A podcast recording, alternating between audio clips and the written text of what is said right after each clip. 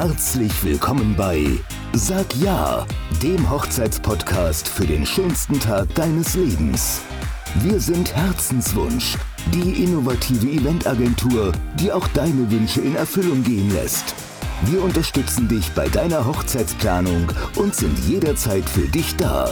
We celebrate love. Mein Name ist Ken Kuiper, ich bin Hochzeitsplaner und DJ aus Leidenschaft. Und in der heutigen Folge geht es darum, welche Fehler Brautpaare am häufigsten machen und wie du diese vermeiden kannst. Ich habe euch heute einfach mal sechs Fehler mitgebracht aus meinem Alltag, bei denen ich oft gefragt werde, Ken, was können wir denn dagegen machen? Von daher gehe ich mal davon aus, dass das wirklich auch die Fehler sind, die die breite Masse an Brautpaaren macht. Und der erste Fehler ist, oder der, der größte Fehler, wo ganz, ganz viele Brautpaare mit zu kämpfen haben, ist Zeitdruck. Kurz schon mal mein Tipp, was würde ich gegen Zeitdruck machen? Fang früh genug an zu planen. Gut, ist natürlich jetzt offensichtlich, aber ähm, nee, also fang wirklich früh genug an zu planen. Schieb notfalls auch die Hochzeit nach hinten. Ich habe das ganz oft oder erlebe das ganz oft, dass sich Leute zum Beispiel über Weihnachten verloben. Ja, das heißt, sie verloben sich im Dezember, sind super glücklich, Weihnachten, ach wie schön und dann auch noch dieses schöne Geschenk, dass wir jetzt nächstes Jahr heiraten. Und dann wollen die unbedingt im Sommer des darauf folgenden Jahres, also meistens sechs, sieben Monate später, heiraten. Lass es dir gesagt sein, das halte ich nicht für sinnvoll, weil selbst ein Profi mit sechs bis sieben Monaten meistens nicht hinkäme. Das Problem ist nicht, ähm, da, ihr sitzt ja nicht sechs, sieben Monate am Stück jetzt an der Planung. Das ist ja nicht das Problem, sondern das Problem ist ja eher, Manche Sachen kann man erst ab einem bestimmten Zeitpunkt machen. Also ich kann erst sinnvoll hingehen und die Deko planen, wenn ich die Location reserviert habe. Vorher kann ich damit nicht anfangen. Das heißt, man hat immer gewisse Abhängigkeiten in der Hochzeitsplanung, was die, was die Aufgaben betrifft. Man, man muss da sehr strukturiert rangehen und alle Sachen, die danach folgen, sind teilweise noch in Wartestellungen, solange ich nicht den Punkt davor erledigt habe. Allein dadurch entsteht oft, wenn ihr zu wenig Zeit einplant, Riesendruck, weil ihr eben nicht weitermachen könnt, weil ihr euch eine Antwort noch fehlt, eine Zusage vom Dienstleister und so weiter. Das heißt, das ist ein Punkt. Der zweite Punkt ist, äh, dass die Dienstleister in der Regel eine sehr, sehr lange Vorlaufzeit haben. Also gute Dienstleister, gute Locations, gute DJs und Fotografen, die könnt ihr in der Regel nicht sechs Monate im Voraus buchen. Die sind da schon längst ausgebucht. Ähm, das heißt, da fangen die Probleme schon an. Dann allein das Thema Brautkleid. Wenn ihr euch im Dezember verlobt und wollt im nächsten Sommer heiraten, so ein Brautkleid braucht sechs Monate, bis es bestellt ist. Dann muss das noch angepasst werden und so. Also allein schon nur vom Kleid, selbst wenn das das erste ist, was ihr macht nach der Verlobung, wird das schon verdammt eng. Das heißt, ähm, eine Hochzeitsplanung in unter, ich sag mal, unter zehn Monaten halte ich für sehr unrealistisch.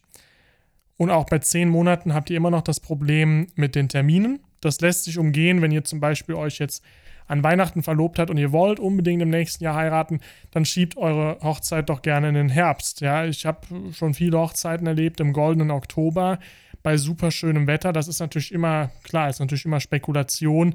Aber bei den heutigen Wetterverhältnissen ist es das im Sommer letztlich auch. Da wisst ihr auch nicht, ob es äh, warm oder kalt ist. Ihr wisst auch nicht, ob es regnet.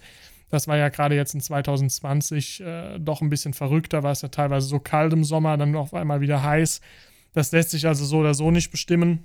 Wenn ihr dann zum Beispiel in Oktober geht, das ist Nebensaison, äh, da können die meisten Dienstleister noch mit zehn Monate Vorlaufzeit euch einen Termin geben. Das ist realistisch. Ja, also das ist schon mal der erste Tipp. Guckt mal auf ein gutes Timing und schaut, dass ihr wenigstens mal zehn Monate Luft habt, eher zwölf, im Idealfall 18, aber wie gesagt, mit 10, 12 Monaten in der Nebensaison kommt man auch gut rum. Und dann kannst du natürlich als zweiten Tipp dir treue Helfer suchen, zum Beispiel deine Trauzeugen und sowas. Die helfen sowieso immer sehr, sehr gerne mit bei der Hochzeitsplanung. Und wenn du eben an die ordentlich Aufgaben outsourcest, dann hast du eben selber auch mehr Luft für andere Sachen. Das heißt, das ist ganz wichtig. Das funktioniert aber nur, wenn du dir eine klare To-Do-Liste machst, was alles zu tun ist, wenn du eine klare Planung hast, was sind die Deadlines und wenn du dann dem Trauzeugen ganz klar sagen kannst, ich brauche jemanden, der mir die und die Aufgaben erledigt, bis dann und dann, schaffst du das ja oder nein? Und nur dann macht das Sinn. Äh, also da, da bringt es auch nichts, unstrukturiert vorzugehen oder so ein bisschen Larifari, ja, kannst du dich darum mal kümmern, sondern das muss dann schon, wenn man mit mehreren Leuten an so einem Projekt arbeitet, muss man ganz klare Zielvorgaben setzen, ganz klare Aufgabeneinteilungen machen. Ansonsten funktioniert das nicht. Das ist also der Hauptfehler oder das, das Hauptproblem bei vielen Brautpaaren, dass sie eben in Zeitdruck geraten. Der zweite Fehler ist, keine klare Vorstellung sowohl vom Stil der Hochzeit als auch vom Budget zu haben. Meistens wirkt sich dieses Thema auch aus im Zusammenhang mit Fehler 1, mit dem Zeitdruck. Wenn ihr keine klare Vorstellung habt, ihr wisst also vielleicht nicht genau, wie soll die Hochzeit aussehen oder ihr wisst vielleicht nicht, wie viel Budget wollen wir, sind wir denn bereit zu investieren? Oder ihr geht halt einfach blauäugig vor und sagt, ja, so günstig wie möglich. So, und dann, aber ohne euch ein Budget zu kalkulieren. Und ihr fangt dann eben an zu suchen und habt überhaupt keine Vorstellung davon, in welchem Preisrahmen bewegen wir uns jetzt insgesamt schon. Also keine Klarheit über die einzelnen Punkte. Dann plant ihr ganz, ganz schnell in eine ganz falsche Richtung. Wenn ich hingehe und erstelle mir im Vorfeld ein ganz klares Konzept, habe eine klare Vision, wie das aussehen soll, was es höchstens kosten soll und so weiter, dann bin ich in der Lage, von vornherein Prioritäten zu setzen. Ich kann gewisse Sachen ausschließen, gewisse Einflüsse. Man, man geht mal über eine Hochzeitsmesse, ihr werdet so viele Einflüsse bekommen von verschiedenen Richtungen, ihr werdet überhaupt nicht wissen, wohin damit, eine riesen Reizüberflutung. Und ihr könnt nur auf eine Hochzeitsmesse gehen, wenn ihr wisst, was ihr wollt. Ansonsten bringt das überhaupt nichts, Klar, ihr könnt natürlich drüber schlendern und macht euch einen schönen Tag. Mache ich auch ganz gerne.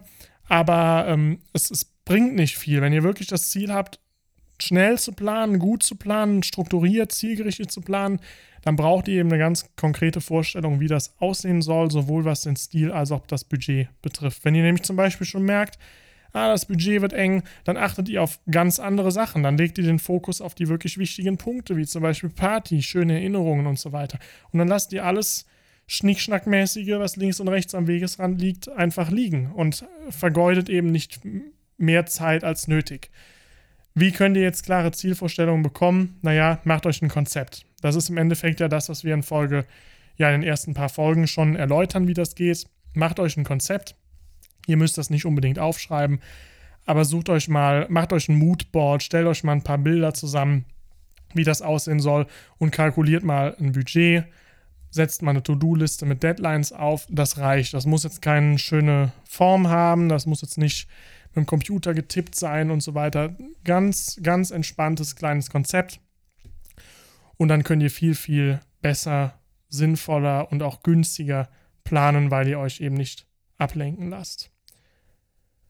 Fehler Nummer drei, äh, die falschen Gäste. Also ich erlebe das ganz oft auch, dass Brautpaare Leute einladen, die sie eigentlich nicht auf der Party haben wollen, wo sie sagen, ja, mit der Oma bin ich seit Jahren zerstritten, habe ich eigentlich gar keine Lust drauf, aber ich kann ja jetzt nicht hingehen und kann die ausladen. Ich bin der Meinung, doch, das kann man. Einfach aus dem Grund, weil das eure Hochzeit ist, weil ihr viel Geld für diesen Tag ausgebt, äh, weil euch jeder Gast auch viel Geld kostet, wenn ihr das mal runterrechnet, was am Ende vom Budget her, wo ihr da landet pro Gast, ist das schon einiges. Und wenn ihr dann sagt, ja, ich bin mit denen seit Jahren zerstritten oder ich mag meinen Onkel nicht oder so, dann ladet den halt einfach nicht ein.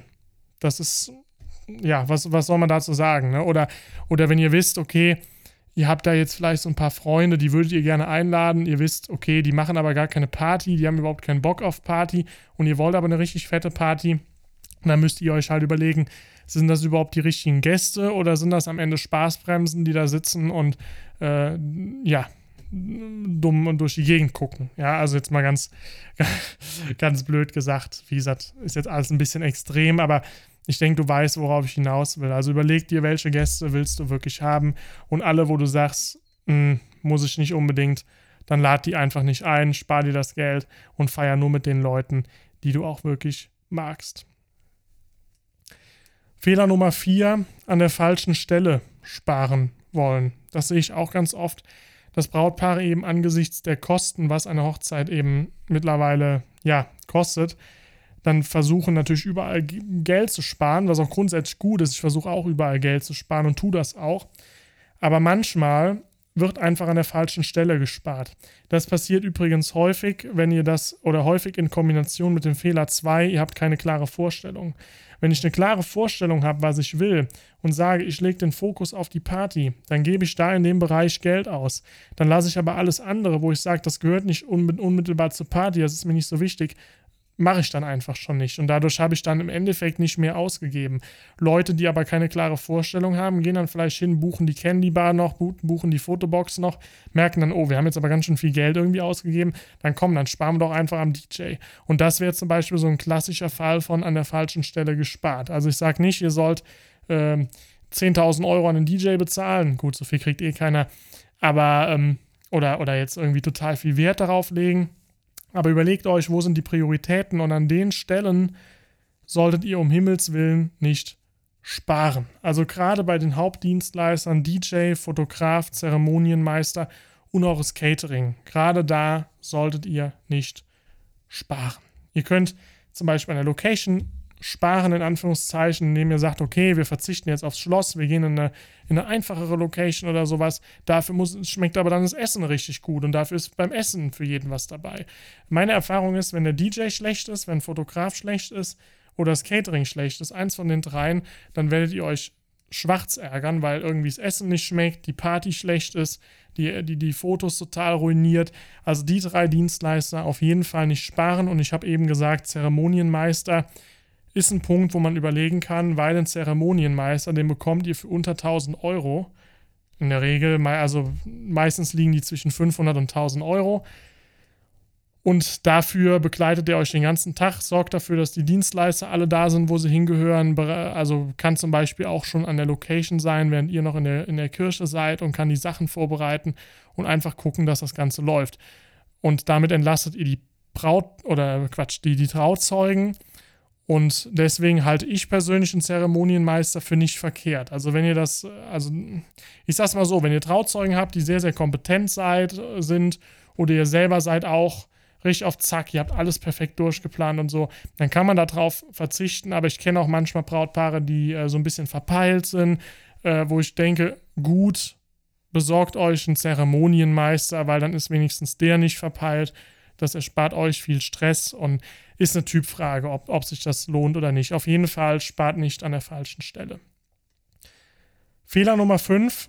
Brautpaare, die keinen Backup-Plan haben. Das passiert erschreckend oft. Eigentlich ist es offensichtlich. Ich sag mal, meistens ist das größte Risiko auf der Hochzeit das Wetter. Ja, das heißt, das Wetter ist das größte Problem, weil es meistens irgendwie eine Gartenparty werden soll. Und es gibt doch tatsächlich Brautpaare, die eine Gartenparty feiern ohne Schlechtwetterplan, ohne Plan B, wo ich dann auch denke, ja, verstehe ich nicht. Ist eigentlich offensichtlich, dass das Wetter in Deutschland absolut nicht kalkulierbar ist und dass ich da auf jeden Fall irgendwie einen Backup-Plan haben muss im Sinne von einem Zelt, im Sinne von wir können reingehen, die Location bietet diese Option, was auch immer. Also schau oder, oder mein Tipp, wie du da vorgehst, ist, überleg dir, was kann alles schiefgehen was sind die Risikofaktoren?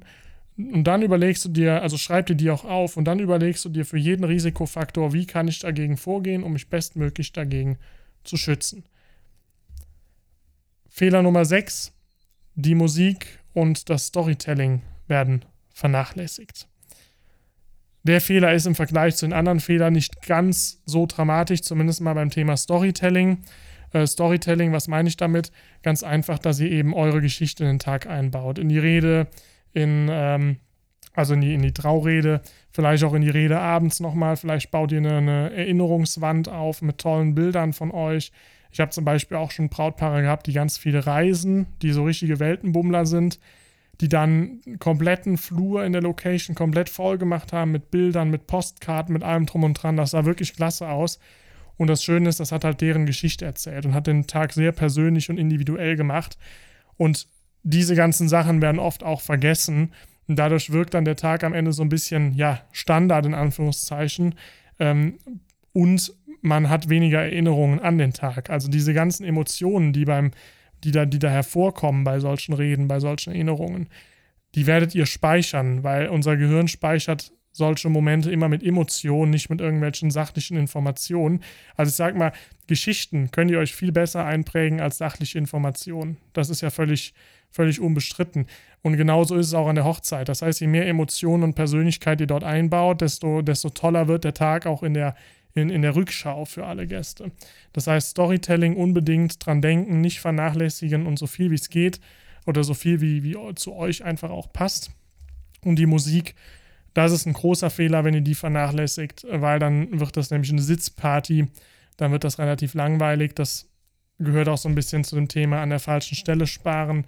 Sucht euch wirklich einen DJ, der gut ist oder eine Band oder was auch immer zu euch passt. Aber äh, sorgt dafür, dass auf jeden Fall die Musik fett ist und dass die Gäste ihren Spaß haben. Ja, wenn du noch ein bisschen, noch ein bisschen mehr zum Bereich Programmgestaltung wissen willst, wir hatten das in der letzten Folge, äh, Folge 31. Ansonsten habe ich aber auch noch eine Infobroschüre für dich, fünf Geheimnisse für deine perfekte Hochzeitsfeier alles, was du dafür tun musst, also da, da steht auf, na, ich springe jetzt schon wieder ein bisschen, da steht auf elf Seiten äh, genau beschrieben, was du tun musst, damit deine Party ein voller Erfolg wird. Das sind äh, Erfahrungen der letzten Jahre, die ich gesammelt habe und wo ich auch sage, wenn du dich an alle fünf Punkte hältst, kann das nur eine Mega-Party werden. Es ist völlig ausgeschlossen, dass es dann nicht gut wird. Ähm, die kannst du dir runterladen. Geh dafür einfach auf www.geheimnisse.herzenswunschhochzeiten.de. Äh, dort musst du deine E-Mail-Adresse eingeben, dann bekommst du die geschickt. Du wirst dann aber im Anschluss nicht zugespammt. Die E-Mail-Adresse wird also äh, nach einem Jahr wieder gelöscht. Und äh, ja, ansonsten schau auch gerne in unserem Blog vorbei. Da sind auch viele Tipps. Wenn du Fragen hast, kannst du dich jederzeit bei uns melden. Äh, wir haben extra ein Kontaktformular auf unserer Webseite www.sagia-podcast.de. Da kannst du uns Fragen stellen, Feedback geben und so weiter und so fort. Ansonsten wünsche ich dir einen schönen Herbst. Vielen Dank fürs Zuhören und bis zur nächsten Folge. We Celebrate Love.